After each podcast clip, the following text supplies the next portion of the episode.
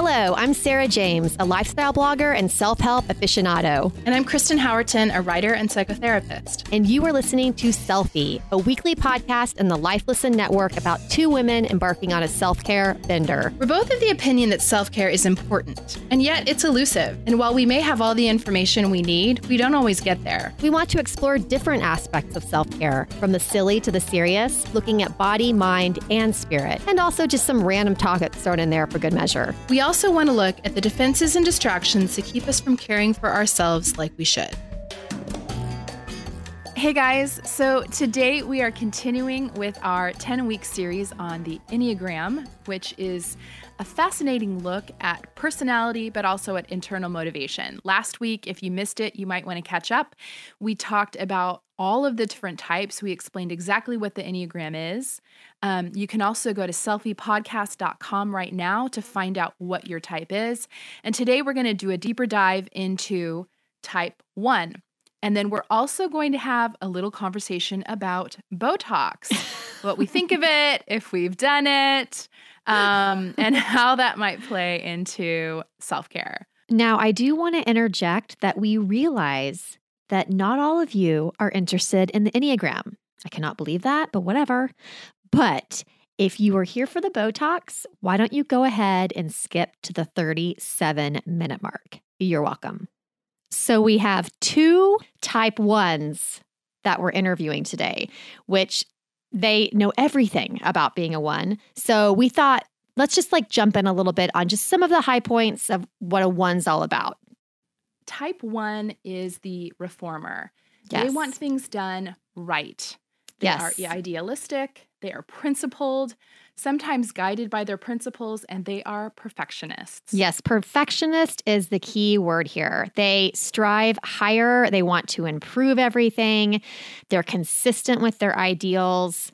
Um, it's very important for them to be right, to have integrity, to be balanced. Um, on the flip side, type ones can deal with having resentment and anger.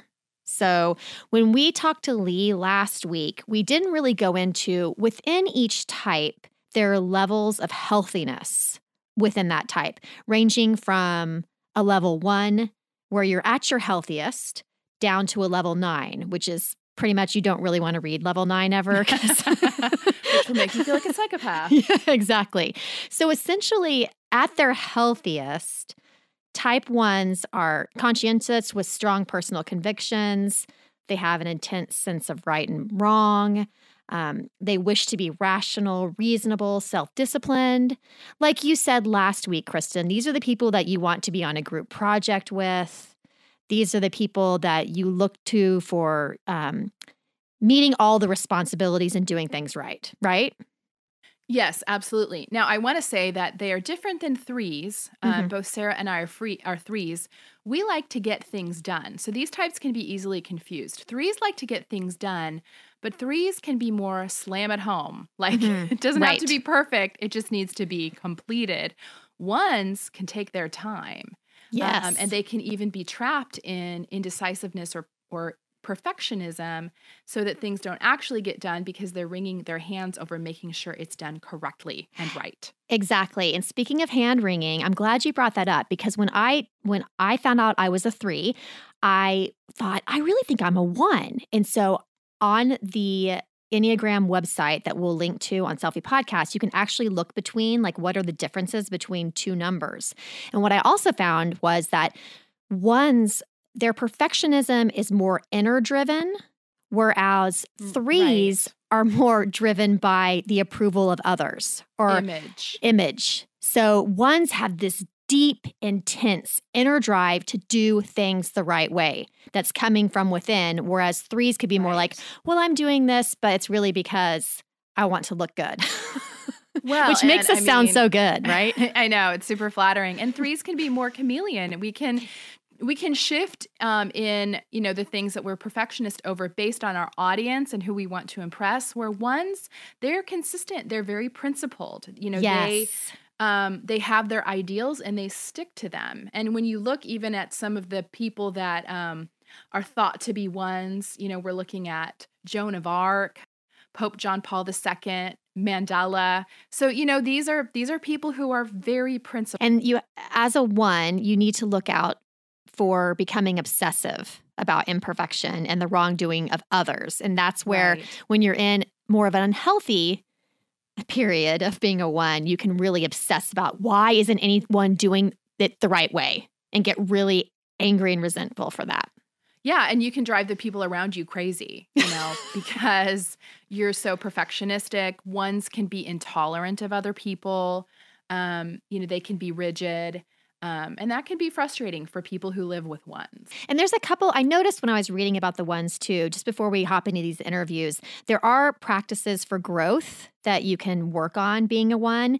And one of them is that understanding that correctness is not really part of the natural order, that rightness and correctness, to kind of like be a little bit kinder to yourself, to recognize and minimize the internal critical voice. Because I think, didn't I think Lee mentioned that last week too? Ones have a major inner critic that's always Yes. running on loop in the head. So Right. allowing yourself to recognize that, to kind of shut that voice up, allow time to relax, play, and accept yourself. And I think even if you're not a one, I think that these interviews will be really interesting to you because all of us have some ones in our lives. And hopefully, this will help you understand them better, help you relate and work together in more peace, and give you a little more compassion for the ones in your life. All right, guys, I think it's time we actually talk to a one. Today, we are speaking with Kendra Adachi, whose podcast entitled The Lazy Genius is kind of the coolest thing ever. Well, welcome, Kendra. I'm very Thanks. excited to hear about your oneness. My oneness. Your oneness. Sometimes I feel really good about my oneness, and other days I'm super insecure about it. So we'll see which we'll see which one comes out today. Well, that's something that has come up several times with Kristen and I. It's I think everybody feels this about their type. Obviously, there's some great traits and there's also some really sketchy scary ones. So we, we feel you. True. So tell me, how did you how did you learn about the Enneagram? Like when when did this happen? Tell me the whole story. I've been I've been into it for a few years now. I don't remember who told me. It was probably my sister because you know my sister tells me most things as sisters often do. and um yeah, so I she just said, "I know you love personality tests. This one freaked me out. Go read about it." And I did. And um I think the thing that I am so glad didn't happen is I did not take the test to figure out my type. Oh. Um, yeah, I think that the test is a little can be a little bit misleading sometimes because we answer things the way we want to be. You know, Like, yes. it- yes. it's hard to kind of be uh, unbiased in that, and so I did not take the test. Someone told me, and I just always tell people this when they ask me about the enneagram. Um, I say like read, just go read a general overview of all the types, and there may be some that you're like, oh, that could be me. Maybe that's me, and Right. just count out the ones that it doesn't feel that way about. And that's what happened with me. I was like, well, I could be, I could be a one, I could be a three, I could be a seven, I could be an eight. okay, so you've never taken the test. I had never taken the. I've never taken the test. No. Interesting. I never did. I never did. And so I, yeah, I went through those types, and then it was like, okay, well, let's read a little bit more about those types, and kind of, it was just like process of elimination. And the thing that I feel like always tells you what your type is is the one that you're like, I don't want that to be my type. like the cringy, the cringy thing. awful. It's I like here's a spotlight on all of your junk. You're Ugh. welcome. Well, that's what I found is so fascinating about this particular test and these traits because usually all the other ones I've taken are kind of like how you're perceived by others, you know. Right. Whereas this one is really it's like what motivates you, whether or not that's a good thing or a bad thing. And yeah, oh, I get really cringy when, when you know when you're like looking down the line of starting up at healthy and moving down into when you're unhealthy. And I my like my unhealthiest point, I think is like a psychopathic murderer or something. I don't know. It's Yeah. like bad. Yeah, all of my all like a lot of the types, they're level nine, often often ends, and this is obviously this is not something to joke about, but they all Right. a lot of them end in suicide. Like it's really yeah. really internal dark stuff. Except for the ones that I identified with were like, I'm going to kill everyone else. like that's kind of, and I was like, oh yeah, that sounds about right. That's awful, but oh well. hilarious. So, I mean, obviously, since you didn't take the test, there was no surprise involved. You know, you kind of said, "Okay, I'm a one." So, what what about the one really jumped out at you, whether it be positive or negative? Right. Um, I think the thing that probably continues to jump out at me is how judgmental I can be. Mm-hmm. Um, that is not something that um, that I like too much about myself. Obviously, nobody wants to be seen as judgmental, but I think the hard thing about being a one um, is that when what other people's perceive as me being judgmental and telling them how to do things Mhm. is me just trying to make the world a better place.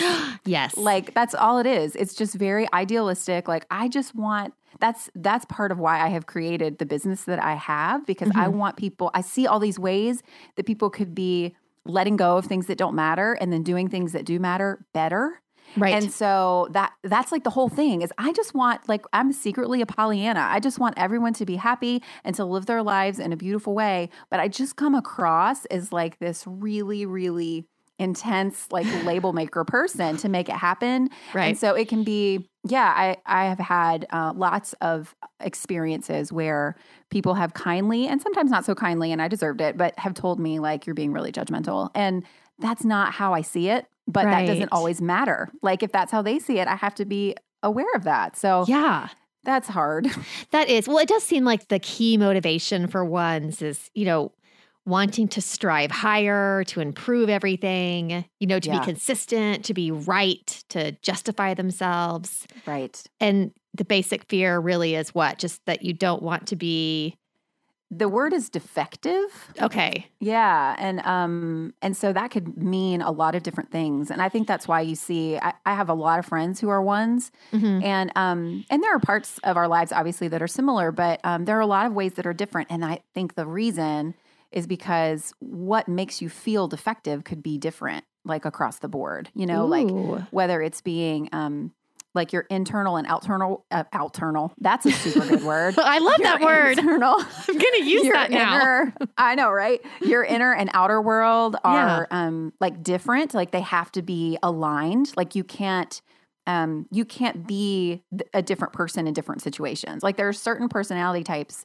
that can um be there can be social chameleons you know they can change and kind of based on who they're with and sometimes that's actually really great you know that can be a really wonderful trait um, but if you're if you see that as a defective thing Uh-huh. that you're not aligned, then that's going to motivate everything. But that's not necessarily how everyone, everyone, like capital O, sees Right. their defectiveness. So Right. it just kind of it kind of depends, I think, on who you are. So, and I found that too. For instance, Kristen and I are both threes. And it's actually funny because when we did the Myers Briggs personality, we did a couple of episodes on that. It was, you know, she's like, I'm an INFJ. And I'm like, I'm an ISFJ. And I'm like, God, I wish we could be a little different, you know, so we could like give two sides of the coin. But I will say, Kristen and I are both threes, but we are very different. We are Yeah. very different in the way we r- approach problems. I think we we have that same overarching that image is very important to us. We want to be seen. We want to be admired. We want, you know, so we're always doing, doing, and trying to do our very best at all times. But yeah, it, it really does break down to each particular person. And that brings me to ask you, what are your thoughts on on the wing, the wing aspect? Yeah, the wings. The wings are tricky. They're the wings, and they're also subtypes. Like within each of the nine types, there are three Right. Subtypes. And so, really, it's like um, for anybody who's skeptical about this, like I'm not one of nine different. There are only uh, there can't be just nine people in the Right. world, um, and there aren't. There are 27. Um, there are 27. it's actually not. It's fine. Um, but no, you're right. There are lots of nuances to it with the wings and the subtypes and all that kind of stuff. So um, basically, the way that wings work is um, it's one of the numbers on either side of you. And while your Enneagram number um, doesn't really change over the course of your life, your wings can. Like you can sort of develop like, oh, a little bit. Yeah, they kind of change as you get older. Okay. Um, because we're all, here's the okay, ready? Let's just get super deep. Yeah. Here's the thing about the Enneagram. It is um I think what happens sometimes, especially when we look at those nine levels of health, is we can be like, okay, I want to become the healthiest three that I can be, the healthiest one, whatever it is Mhm. that I can be. But really, the goal of the Enneagram is not to help you become more entrenched in your number. It is to show you, it's to reveal that you have created as a child, you have created these blind spots and these protective um, these protective measures that kind of linger in the shadows a little bit and they've just become the natural way that you move through the world and you don't necessarily have to move through the world that way. Like um, for me i am naturally a really passionate person. I'm a pretty impulsive person sometimes and most ones are not those things. Like they're not definitely not impulsive you know Uh-huh. like um but what happens is the when you grow up, we have these things that happen to us, and um, and we as children need to feel safe, and Mhm. so that's where that that fear and desire come from. It's like, okay, so how am I going to be in the world? And so we just develop these ways of kind of coping, um, but they don't necessarily have to be like, well, I'm just gonna.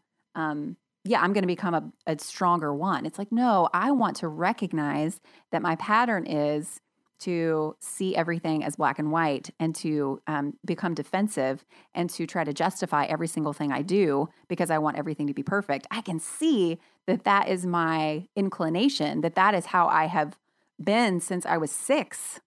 Um, but I don't have to necessarily be that way anymore. You know, like I can be like, oh, I can be impulsive and it's not going to make me a horrible person with a defective soul. Okay, like that they don't have to go together. That just blew my mind. Like seriously, Oh, that just blew my mind. I'm because you know I I haven't even thought about it that way before. Now I took this test decades ago, and uh, you know promptly read my report and forgot about it. So like I'm just now getting back into it, and that is something that I have not really thought about. That you know it Mm. really isn't that this is you. It's more like this is Yeah. how you've behaviorally or what in whatever way as you've grown older ways that you've adapted to the world and Right. that doesn't necessarily mean that you have to be those things oh my goodness Right, right. So it gives you freedom, and see that that's why I just um, this is why it can actually be kind of tough to be a one in particular when it comes to any sort of personality stuff, but with the enneagram because um, it's so easy to measure. It feels like it would be easy to measure, like, okay, here is my path of growth. And you kind of lean into those things that you're actually trying to um, kind of become unanchored by. So um, it's it's such an interesting process. Self awareness and self discovery is such an interesting process. And I will say, man, it might be good that you didn't dive in a few years ago because. I'm telling you what, if I if I had started to do this when I was in my 20s Mhm. or like had a new baby or something like that. Mhm. I have three kids now. I would have been like, nope, it is not time for me to become self aware and dig into the deepest, darkest parts of my soul. Like, Ooh, I feel yeah. like you have to be. I think you kind of have to be ready to to say like, okay, we're going to do some work now. so like when Yeah. it comes to this how how do you do the work I think that it starts by just um, admitting the problem, like Mhm. just sort or not the problem. That's the wrong word, but recognizing the tendency. I Mm-hmm. think that's where it starts. And so, um, but I do think I have found this to be so true of myself. Like, you can say, like, well, I'm just a really, here we go, owning up to your um, kind of faults Mhm. is not equal to growing from those faults, to growing away from those faults. yeah Like, just saying that you are a certain way, but not actually moving in some sort of direction of maybe not leaning into that way anymore. Like I, I feel like so often it's like, well, this is just how I am. And and that's fine. I think that's where it starts. You need to just realize like, oh, this is what I do and this is how this is how I ride. Um, but there has to be a point of like, okay, we're gonna we're actually gonna start recognizing this and coming up with alternatives. So for example, um, I load the dishwasher like a Nazi. It's terrible. Um, I'm like, this is how we're doing it. That's probably in this current climate. That's probably not the word to use. Um, just gonna go ahead and say that now. We can say that again. Um, but no, like when I when I uh, clean the kitchen, when I load the dishwasher, when I do things that are, I feel like there's there is one best way to do this. Mhm. If my husband comes and helps me, and he loads the dishwasher. He knows now kind of not to. Right. Yeah. he comes in and, and loads the dishwasher and and I'm kind of watching him and he's Mhm. like, "Do you want to do this instead?" And I'm like, "Yeah, I actually kind of do." Mhm. And that was how it was for like the first. We've been married 15 years. That's kind of how it was for the first like 13 years of our marriage. And um but it's just been in um in the reason yeah, in the last couple of years where it's like, okay, him wanting to help me, like him wanting to show me love by helping me do something where he just wants me to be able to sit down on the couch at the end of the day. I've been taking care of three kids all day long and right. he knows I'm tired. And so he his motivation is not to be like, you're doing it wrong. His motivation is not to um, frustrate me by doing it differently than I would do it. It's up to me to s- let go of my desire for the dishwasher to be loaded in a certain way and instead to say, Thank you, honey, for doing that and to accept it and receive it and go and sit down. And then when I unload the dishwasher the next morning, for me to not resent him for doing it wrong. It's just seeing Yeah. that shift in your, in, yeah, it's just like moving away from this is just how I am into, okay, well, if this is how I am and I don't, I don't really want to do that though, because what does that do to your relationship? So right. it's just, it's just about being aware. It's just about being mindful. I think um, that's, Yeah. a, that's just such a huge part of it. Okay, so I've got a- question for you. Anyone that's new to this and they're looking into it, maybe they've just taken the test or they've just, you know, looked over online. Do you have any books that you really love? A great place to start, I think, is it's called The Road Back to You. Okay. Um, and it is a really it's it's by um, Ian Morgan Cron and Suzanne Stabile. Ian Morgan Cron is a fantastic writer. He wrote one of my favorite memoir, memoirs called "Jesus, My Father, the CIA, and Me." And Mhm. he's such a good storyteller. It's like such a great. It's great. Um, but anyway, he and this um, his friend Suzanne they wrote this book, and it's it's a primer primer Mhm. opening. I don't know which one you're supposed to. How do I you always say pronounce it? It's fine. primer. Okay, I don't know. too, though. but I, don't feel know. like I think it's primer. I don't know. somebody smarter than me said primer and i was like oh no i've been saying it wrong this whole time um, but no it's a great place to start it's it's like funny it's Okay. it's written in um like it's not it's not very clinical sounding you know it just feels Yeah, like you're having yeah. a conversation so if you're getting Yeah. started that's a great place to get started Okay. but then if you become like an absolute junkie about it and you want to really dive into the subtypes and all that kind of stuff there's a book called the complete enneagram and it's Mm-hmm. By beatrice chestnut and Okay. it is like it's the kind of thing where you start reading and you're like i gotta take a break like not because the i mean the writing is very um academic and smart and it's like Uh-huh. oh no she's like not joking around but it's so detailed about the types and about your path of growth and all of this stuff that it's like okay this is a lot to take in i need to take a break for like a Okay. week then i'll come back so that's a good place to go if you're like i'm ready to dive deep but um but like don't don't read that first or you Okay. will just give up That sounds good. Well, we will definitely link up to both of those at selfiepodcast.com. But okay, so finally, one last question because Yeah. you are so informed. I mean, I, I love this. I feel like I could talk to you forever. Can we do like a 13 hour podcast about this? yes But- please Say someone's just found out they're a one. So, what is, what's the advice you would give them about Yeah. being a one? it's funny i was looking through um just some of the writings about being a one um, before talking to you just to kind of remember all all of the junk that there is. And i know that um so much of what you obviously what you guys talk about on this show is about self-care. And um one of the the things that is hardest for a one is you you want to be in control so badly. You want Mhm. things to be perfect for many reasons. Really they're they're good reasons. They're idealistic life world changing reasons. Gandhi was a one. You know like Yeah. joan of arc was a one.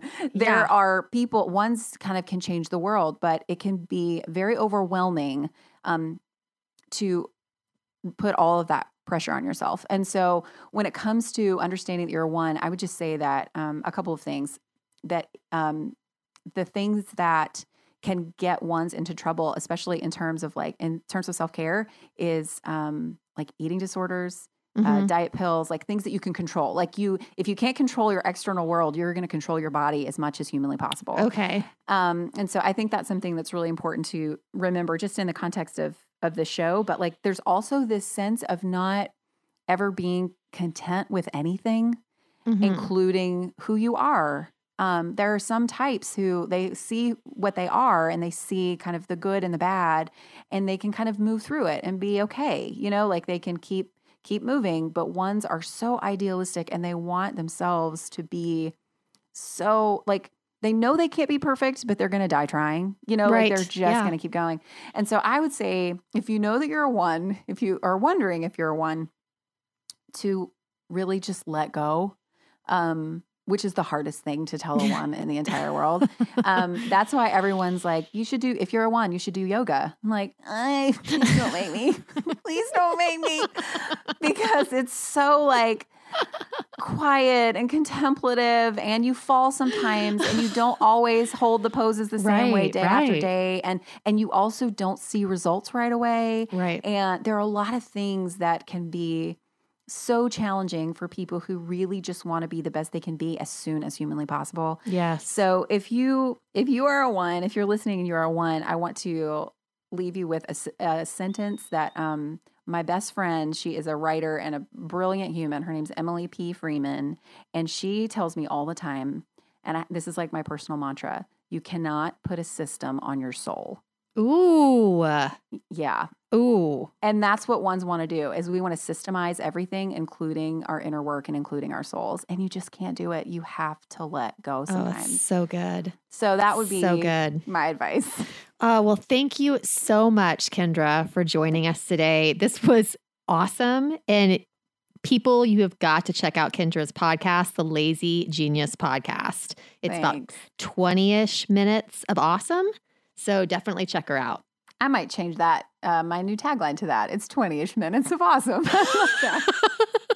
I See? might focus sometime. Win win. There we go. There it is. Well, thanks for ha- this has been so fun, and um, yeah, it's just I love hearing normal people talk about things um, like the enneagram, like self care, like what you guys are doing. Like it's just all so accessible. So I just appreciate what you guys are doing. It's just Oh. great work. Thank you so much. We're going to take a quick break and talk about a new sponsor we have on Selfie Podcast. And it is a wedding website called Zola. It's free for people to use, it's a great resource for engaged couples, and it's really fun. So they are reinventing the wedding registry and trying to make it easier on people. Yeah, it's really cool. So it the registry itself has everything you could love. I mean, department stores, honeymoon funds, fitness classes, wine subscriptions. So it's not like your typical. Um, there's tons of brands. I think there's something like 500 top brands and like 50,000 gifts you can choose from. Um, but it's super easy to use for couples and their guests. And I think one of the coolest aspects is they have this group gifting feature. So it lets multiple friends and guests kind of go together and um, contribute to like a big gift for the wedding. So it's super easy, super fun. You can personalize your registry with photos and notes, kind of telling people why you love the things you want, like what you're coveting, all that stuff. And it's top rated on the iPhone. So if you're on the go, everything's on the app, super easy to use. In addition to having a really killer registry, it also has tons of wedding planning tools. It is kind of a one stop shop for engaged couples. You can create your wedding website with them. It has a customizable checklist, and you can even manage your guest list right from the website or from the app on your phone. I did not have this when I got married. I know, I'm actually super jealous. I'm like, where was this when I was registering? Oh my I was sending out mail invitations and hope, you know, hoping beyond hope that people went to JC Penney's. JC okay, so if you're interested and you want to sign up with Zola, you can receive a $50 credit towards your registry right now. So you want to go to zola.com, which is Z O L A.com backslash selfie, and that will get you a $50 credit towards your registry. So let's head back into a little bit more of Enneagram Type 1. So now we have another type one to bestow their wisdom upon us. Jenny is a creative producer in Chicago, and she loves the Enneagram so much that her type is listed in her Instagram bio. Now that is commitment. So, Jenny, welcome and tell me a little bit about how you got into all of this. Yeah. So, um, I actually learned about it through my employer, which I'm sure, I don't know how many other people find out about it, but I joined staff at a church about six years ago.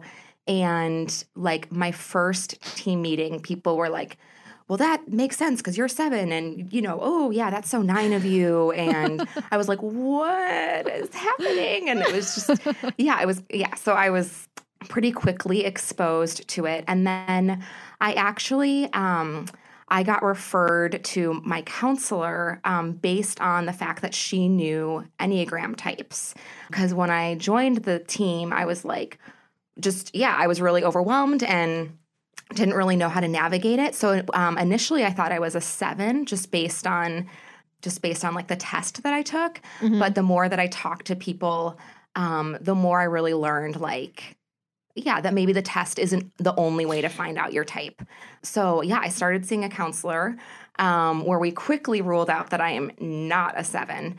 Um, and then we hopped over to me thinking I was a four. Okay. And then quickly ruled that out as well.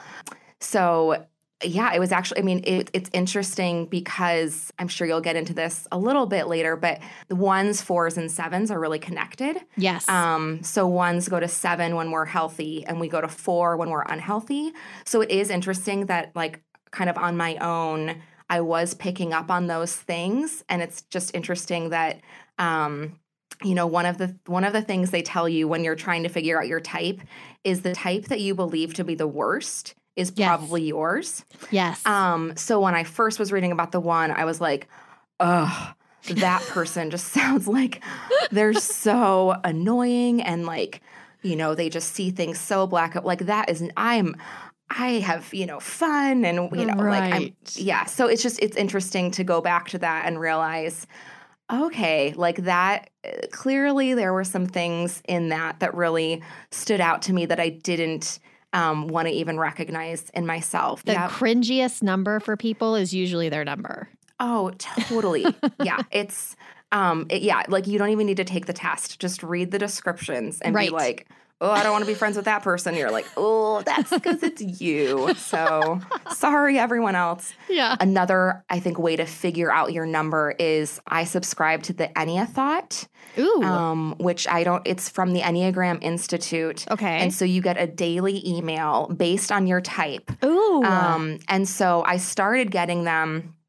I think when I started, I was getting them for type 7.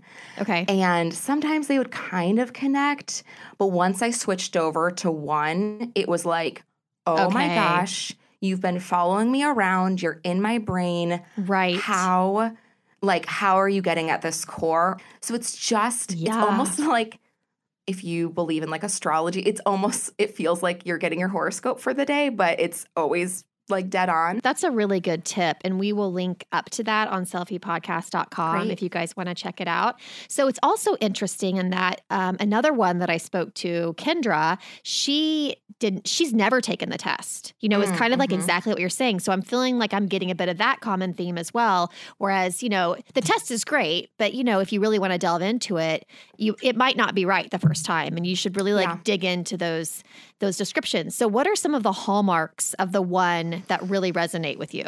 Uh, well, and this is the reason I did not like this person when I read this description. Um, these are the people that want to know all the rules.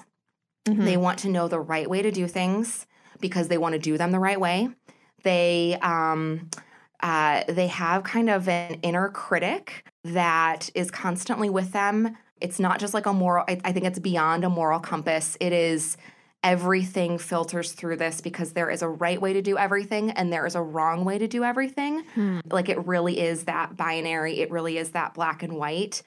There's a lot of um yeah, like I, I mean, I will say most meetings, I'll start asking questions like, okay, so what exactly are the rules here? Or mm-hmm. what are the expectations here? Because right. That's the framework that I need to operate in to know to kind of satisfy my inner critic of okay are you actually doing this the right way are you doing this the wrong way like that that for me feels like um and it that feels like the most like simple explanation right. um And I wouldn't, I don't think that it's just rules for rules' sake. I think that ones are people of vision. Um, I think they see this broken world and it breaks our hearts because we know it could be so much better. Mhm. Um, so we believe that the way to the betterment is through, okay, this is all like messy. How can we clean it up and make it beautiful? My husband and I, we have we joke that like there's a couple of um just locations that my oneness comes out in full force. Mhm. Um, and those are the kitchen and the car because um, there's there's like good intent, but it, it can sometimes feel really it can be crippling in your relationships because people don't feel like there's room for them to figure out how to do things on their own. Yes. Um, so that's yeah, and I think you know the they say that the shadow side for ones is anger, and I Mhm. think um, a lot of times it's anger at ourselves. Mhm. Um, I don't even think it's necessarily outward. I think um, I've actually started trying to, in conversations or in places where I'm feeling a little um, vulnerable or just not. I don't know. I try. I used to constantly be asking like, "Is this right? Am I answering this the right way? Am I?" And now I'm trying to shift it to like, "Is this a helpful contribution?" And so just oh, that's taking great. The rightness out of it um because there are just yeah trying to and this is like thanks to my counselor but yeah trying to hold the both and the tension of like things can be this way and that way it doesn't you don't always just have to You don't need to live um, in the land. binary. yeah yeah Yeah. You know, I really want to get to what kind of advice you would give to these people that just have Mhm. learned that they're ones and they want to navigate the world in the best way, being a one. I wrote down be kind to yourself Mhm. Um, I think there is a lot of, you know, we talked about this a little bit. Like, there is ones want to ones walk into a room. This is what I've heard, and I love this because I think it's so true. Ones walk into a room and they say, "What's broken here, and how can I fix it?" And there is something so like that is beautiful. That is a beautiful way to look at the world. Like, how can we make things better? But I I have found that there is an enormous weight of responsibility that ones often feel that cannot be sustained. Um, the world's betterment does not rest entirely on your shoulders. You can do things, and that's amazing, um, but it's not all up to you. And um, there is a, the, yeah, there is that inner critic that can just constantly berate you for did I say the right thing? Did I do it the right way? Like just this inner right. dialogue that like just can really beat you up and over time it just feels like yeah it can it can um yeah rob you of being able to even get to the like we're gonna fix things because you're so convinced that like you're so completely broken and unless you fix yourself perfectly you can't go out and do other things so um yeah i i really like that's a mantra that i pretty much repeat to myself almost every day is be kind to yourself. Um that yeah that there is room there is room for your idea and someone else's idea and um yeah and to just be a learner and learn from other people and um, not be meeting th- those opin- those differing opinions or differing approaches as a threat to your own way of doing things um, but that it could be that you're both right that you're Yeah. both wrong. Like i got the i felt icky saying that but like that could be actually you know like there are actually different ways to to view things. So um yeah i think there can be such a firm line that ones often draw um and it's just really our job to figure out how do we live a little bit more in the gray in the blurred lines um yeah because otherwise you're gonna just be all right by yourself because no one Yeah. wants to be around Well, someone like that Thank you so much, Jenny. yeah thank you this is really fun i could literally i'm sad this is over because i could talk about this all day I know. i can't even I, I know. I know. I hear you. And I'm hearing that and I feel that as well. But we really Yes. appreciate you being on with us today. Okay, that was super helpful to understand a one better. And now we're going to shift gears a little bit because we want to talk about Botox. Now, you know, as you guys know, we like to talk about both the silly and the meaningless in our in our self-care and this one is going to be a little more on the vain side. But um, we've had people ask us about Botox um, and we thought it would be an interesting conversation. Um, although I have to admit, Sarah, what? I feel a little embarrassed about this topic. Why? Because you've done it? I've done it. And I it's so funny because I was thinking about it this morning. I'm like, I basically admitted with no qualms on our pubic hair episode, like every technique I've done to remove my pubic hair, but yet this one feels like I'm a little embarrassed. I don't know why. Well, how many people are doing Botox though? So many people. I feel like the majority of my friends probably are. Maybe not the majority, but I'm I'm thinking 50-50. Have you done it? No. I didn't think I'm going to so. shame you right now. No, I haven't. Of I never do you that. Haven't like No. green beauty. It's the opposite. Right, It's right. Botulism into your face. It's botulism into your face. Well, Well, let's, actually let's talk about what it actually is Okay. because I do think there are some misconceptions because I've I've seen people like see women with like the big lips and be like, "Oh, too much Botox," and that's Oh, not no, actually Botox. That's not Botox. so, bo- Botox truly is botulism. It's a kind of poison that's injected into your muscle and it paralyzes the muscle. That's just Mhm. the most basic way to put it. Mhm. Um, it's really interesting. I just heard someone speak on this. Botox in itself really isn't that dangerous. You know, they've used it for a very long time. Um, if you're obviously with a physician or an NP that knows how to use it, who's, you know, you don't have to be so concerned with it being a danger unless you were to have some sort of reaction that would be personal to you. But um, it isn't that dangerous, but it does paralyze the muscle, which in itself's a little bit creepy. Yeah, it is a little creepy. And and so the way that Botox works, just to clear up any misconceptions, um, it it paralyzes. And so the reason that you would use Botox is actually it's not to to make your lips look bigger or you know to to do something. It's not to add something. What you're actually doing is trying to prevent wrinkles from forming. So the most common use of Botox, and this is where I've used it, and the only place I've used it, is right in between um, the eyes on your forehead, that furrowed brow. Um, I believe the the clinical term is uh. Mhm. Is that right? Yes, I believe so. Yeah. And so, you know, some of us um, have some wrinkles, like a tissue there that wrinkles really easily. And so, what Botox does, it doesn't, it cannot take wrinkles away. So, if you've got some wrinkles you don't love, Botox is not the cure for you. But what it can do is prevent those wrinkles from forming because when you furrow your brow or when you laugh or when you you know suck on a straw um, all of those movements create that kind of well-worn groove that eventually becomes a wrinkle. And so what you're doing is you're not allowing your skin to ever contract into that motion so that the wrinkle cannot form. So botox is preventative.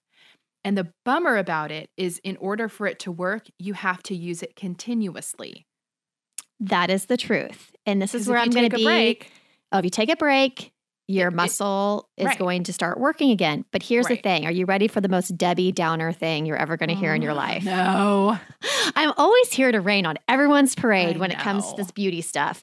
But here's the deal. So when you are repetitively putting in this and paralyzing your muscle, think about your body if it were paralyzed. Think about a paraplegic. Think about even if you break your leg and have it in a cast for a while. What happens to the muscle? It atrophy It atrophies. yeah And so, consistent use of Botox over a long period of time, you're actually causing that muscle to atrophy.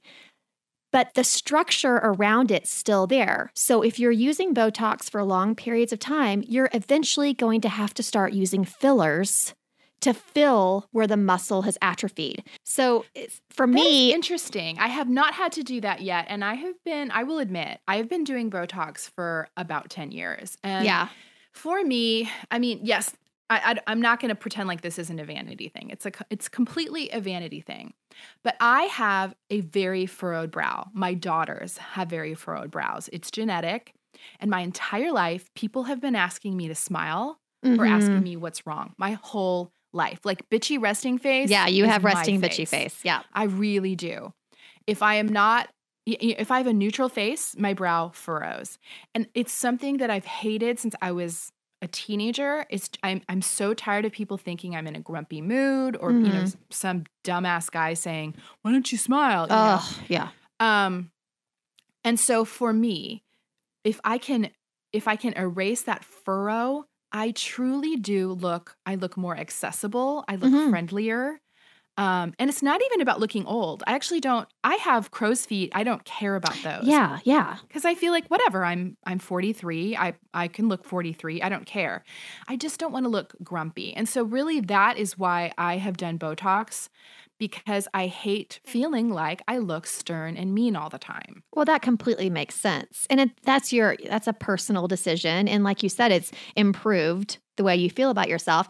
And yeah, I, you know, I draw the line where I just feel like, well, like with anyone's face where it's just like who are you anymore? Like who who are you? You know me, I'm just very into aging gracefully. I Yeah. want to embrace. I, Yeah. I like character in women's faces. I think it's Yes. complete crap that men become more distinguished and sexier with time, yet we become uglier and homely. And if we were on The Handmaid's Tale, we'd totally be banished to the colonies. And like, I just, ah, it makes Yeah. me so mad. So like, I have like this undercurrent in me. You know how I am. That so Yeah. when I talk about these things, there's such a there's such a bigger issue underneath this all. But for that Well, and I actually- sense. I feel the same way as you. And I think that's why I feel a lot of shame and embarrassment in admitting that I do it because all of those values you just stated, I completely agree with. So it feels like this cognitive dissonance thing that I do. And then I feel like I have to explain it. But like I did go to one doctor who then was like, okay, well, we need to do your crow's feet too. And I was Oh like, yeah, oh, no I'm out. I'm like out. I'm out. No, I don't I don't need to do that. But it's funny even when you're talking about how men grow old, you know, seemingly more gracefully or we give them more grace. Even with a furrowed brow, a man with a furrowed brow is smoldering. Oh, exactly. A woman with a furrowed brow is a bitch. Ex- Ah, exactly. Exactly. You know? It's so frustrating. I just hope that most women aren't doing it because they feel like they need to look different than they really are to be accepted in society for the age that they are. You know what I'm saying? Well, but but women are. I mean, I I do have friends who do preventative Botox on every potential wrinkle on their face. I mean, I, Uh, I yeah. know people Oh. in their 30s who are doing their crow's feet so that they can never develop. They're doing, you know, the um what what do you call that when you get the pucker lines on your lips? yes. And, Get those I mean, there's in. so many celebrities that are doing it. And the Oh, hallmark yeah. of, of too much Botox is not like fish lips. The hallmark of too much Botox is you you can't make facial expressions. You look shocked at all times because you're well, just. I mean, eyes- Nicole yeah. Kidman, I'm sorry to call people out, but she does have that overly Botoxed face where there's not much movement in her face. Right, right. No, and that looks horrible. And I, I have to say, Kristen, you know, you're in the mecca of of this kind of behavior and this kind I of am. because I used to live there and I can honestly say that so many people I knew who were my age at the time, mid 30s into late 30s, didn't even look, they looked like aliens. I, I hate, but they looked like aliens. The big lips and the Botoxed foreheads, and it just doesn't look natural at all. no, it's I frightening. And, And these- it's almost a, an Orange County look. It is. It is an Orange County look. I'm glad you mentioned that. I because I truly believe that. People think and that I looks really good. understand the fish lips thing. And I get, No. you know, maybe this is full lip privilege or something because I do have full lips. You know, that's, but like, I just think it ages people. I have friends that do it. I, I don't get it. I, I really don't get it. Like, I just think you immediately look older and like Lisa Rinna. You do. You just look like you're trying too hard, is what you look like. Yeah, and just who wants to do that? But anyway, yeah. So I have to say, too, uh, you know, Botox does wonders for, you know, people that have excessive sweating. They use Yeah. Botox, Botox under the arms. So, like, there's actually a lot of really good uses for it. And I think there are a lot of people out there that are probably using Botox, but they have it done so minimally and so well that you would never think they had it done. And if that's the case, more power to you. I have to say, I have to say, after talking about all this, I have bangs that go down past my eyebrows. Um, No- you have, yeah, that's your Yeah, Botox. That's my natural Botox. Now, I've had bangs for years, and if I get rid of them, you know, I might be like, God, because I have I have a furrowed brow as well, but no one can see it because I have bangs. So if you don't want to do Botox, but you want to cover your forehead, might I suggest growing bangs? Ah. and there are other products that work the same way as Botox. Dysport is one of them. Mhm. You know, they're all just kind of the same thing. They paralyze your muscles. But, you know, I just think it's something you have to use with a lot of caution, especially, you know, I mean, I feel like your forehead, you know, but when you start poking it in around your eyes, Oh yeah, you just, it's something you want to be careful about. absolutely. And, you know, every woman has the right to do whatever she feels like she needs to do to her face, you know? yes, Um, but it's it's just tough. But at the same time, I know both you and I wish that we could all just kind of look how we look I know. on our march to death. on our march into the twilight of our ah. years. But I don't know. I do have to say, I do. Maybe it's who I've found myself being attracted to or aligning myself with, but I feel like there is a movement happening right now for women as they grow older to embrace it. Now, I'm not saying, you know, no one's going to be doing Botox. That's not what I'm saying. But I'm seeing a lot more women you know, through social media, Instagram, who are growing out their grays, who are not, you know, photoshopping their faces, who are really embracing getting older. So I'm Well, down uh, with let that. me. I think we should do a whole episode on this because while I agree with you, it's still a curated growing old gracefully. I mean, we're not. We're not like celebrating like wild eyebrows that come down to the crease. We're not celebrating chin hairs. You know what I mean? Like, Kristen, can you just you, give me a little bit though? This is way better than it was 10 years ago when all we had, you know, were like really people were looking at print magazines that were like super Photoshop. Like you didn't see a wrinkle on anyone's face. I just think with Yes. the introduction of social media, people can be more themselves. And so more people are seeing it, I guess. I'm not saying we are anywhere close to where I'd like to be, but I Yeah. do feel like maybe we're moving that way. And I do have to say, one little tip about the whole um, growing old gracefully and trying to just work with what you have. I, I heard Rose-Marie Swift, who is the founder of RMS, which is a green beauty line, which is fantastic. I think she's in her 50s. And she was talking about how all of these researchers recently have really been diving into what it is about a youthful face that's so appealing. You know, for a long time, it was symmetry. You know, if one side is as symmetrical as the other. But what they found, what draws people to youthful faces is contrast. Because when you're, Hmm. as we get older, we really start to pale out. Everything starts to become more uniform in the face. Um, when you're Mhm. youthful, you have more of a like a color in your lips. Your brows are fuller in a good way, not growing down to your chin, like Kristen just said. but anyway, she had some really good points about growing old gracefully and creating contrast in the face, like always being sure to do your brows, which Kristen would attest to. She does. um, preach. Preach, you know, putting on a lip color that makes contrast in the face. So just creating that. I thought it was really interesting. I'd never thought about that before. And now I'm like, all the time, got to get my lips on, like my darker color, you know, Mhm. to create that contrast. I Mhm. thought it was interesting. Well, and another thing I thought we should also mention too, because you know we we often try to give green alternatives. I will say this: there really is no alternative to Botox. No. like what it does. There's no cream. There's no, No. you know, um, that's going to actually cause that creasing uh, because you know the creasing is muscular. Um, Right. There's nothing. There's no cream that you can that you can use. That's So going just to give get some bangs, effects, people. Unfortunately. Yeah, bangs. Bangs are the green Botox. Bangs are the green Botox. Okay, so next week we are taking a slight diversion from the Enneagram because it's time that we talk about the holidays, in particular, our gift guide for the holidays. We have an entire hour chock full of our favorite picks. So see you next week. Thanks for joining us. Continue the selfie conversation with us on Instagram at, at selfie podcast and on Facebook at facebook.com backslash selfie podcast. You can also visit our website to check out the resources we've talked about in each episode at selfiepodcast.com.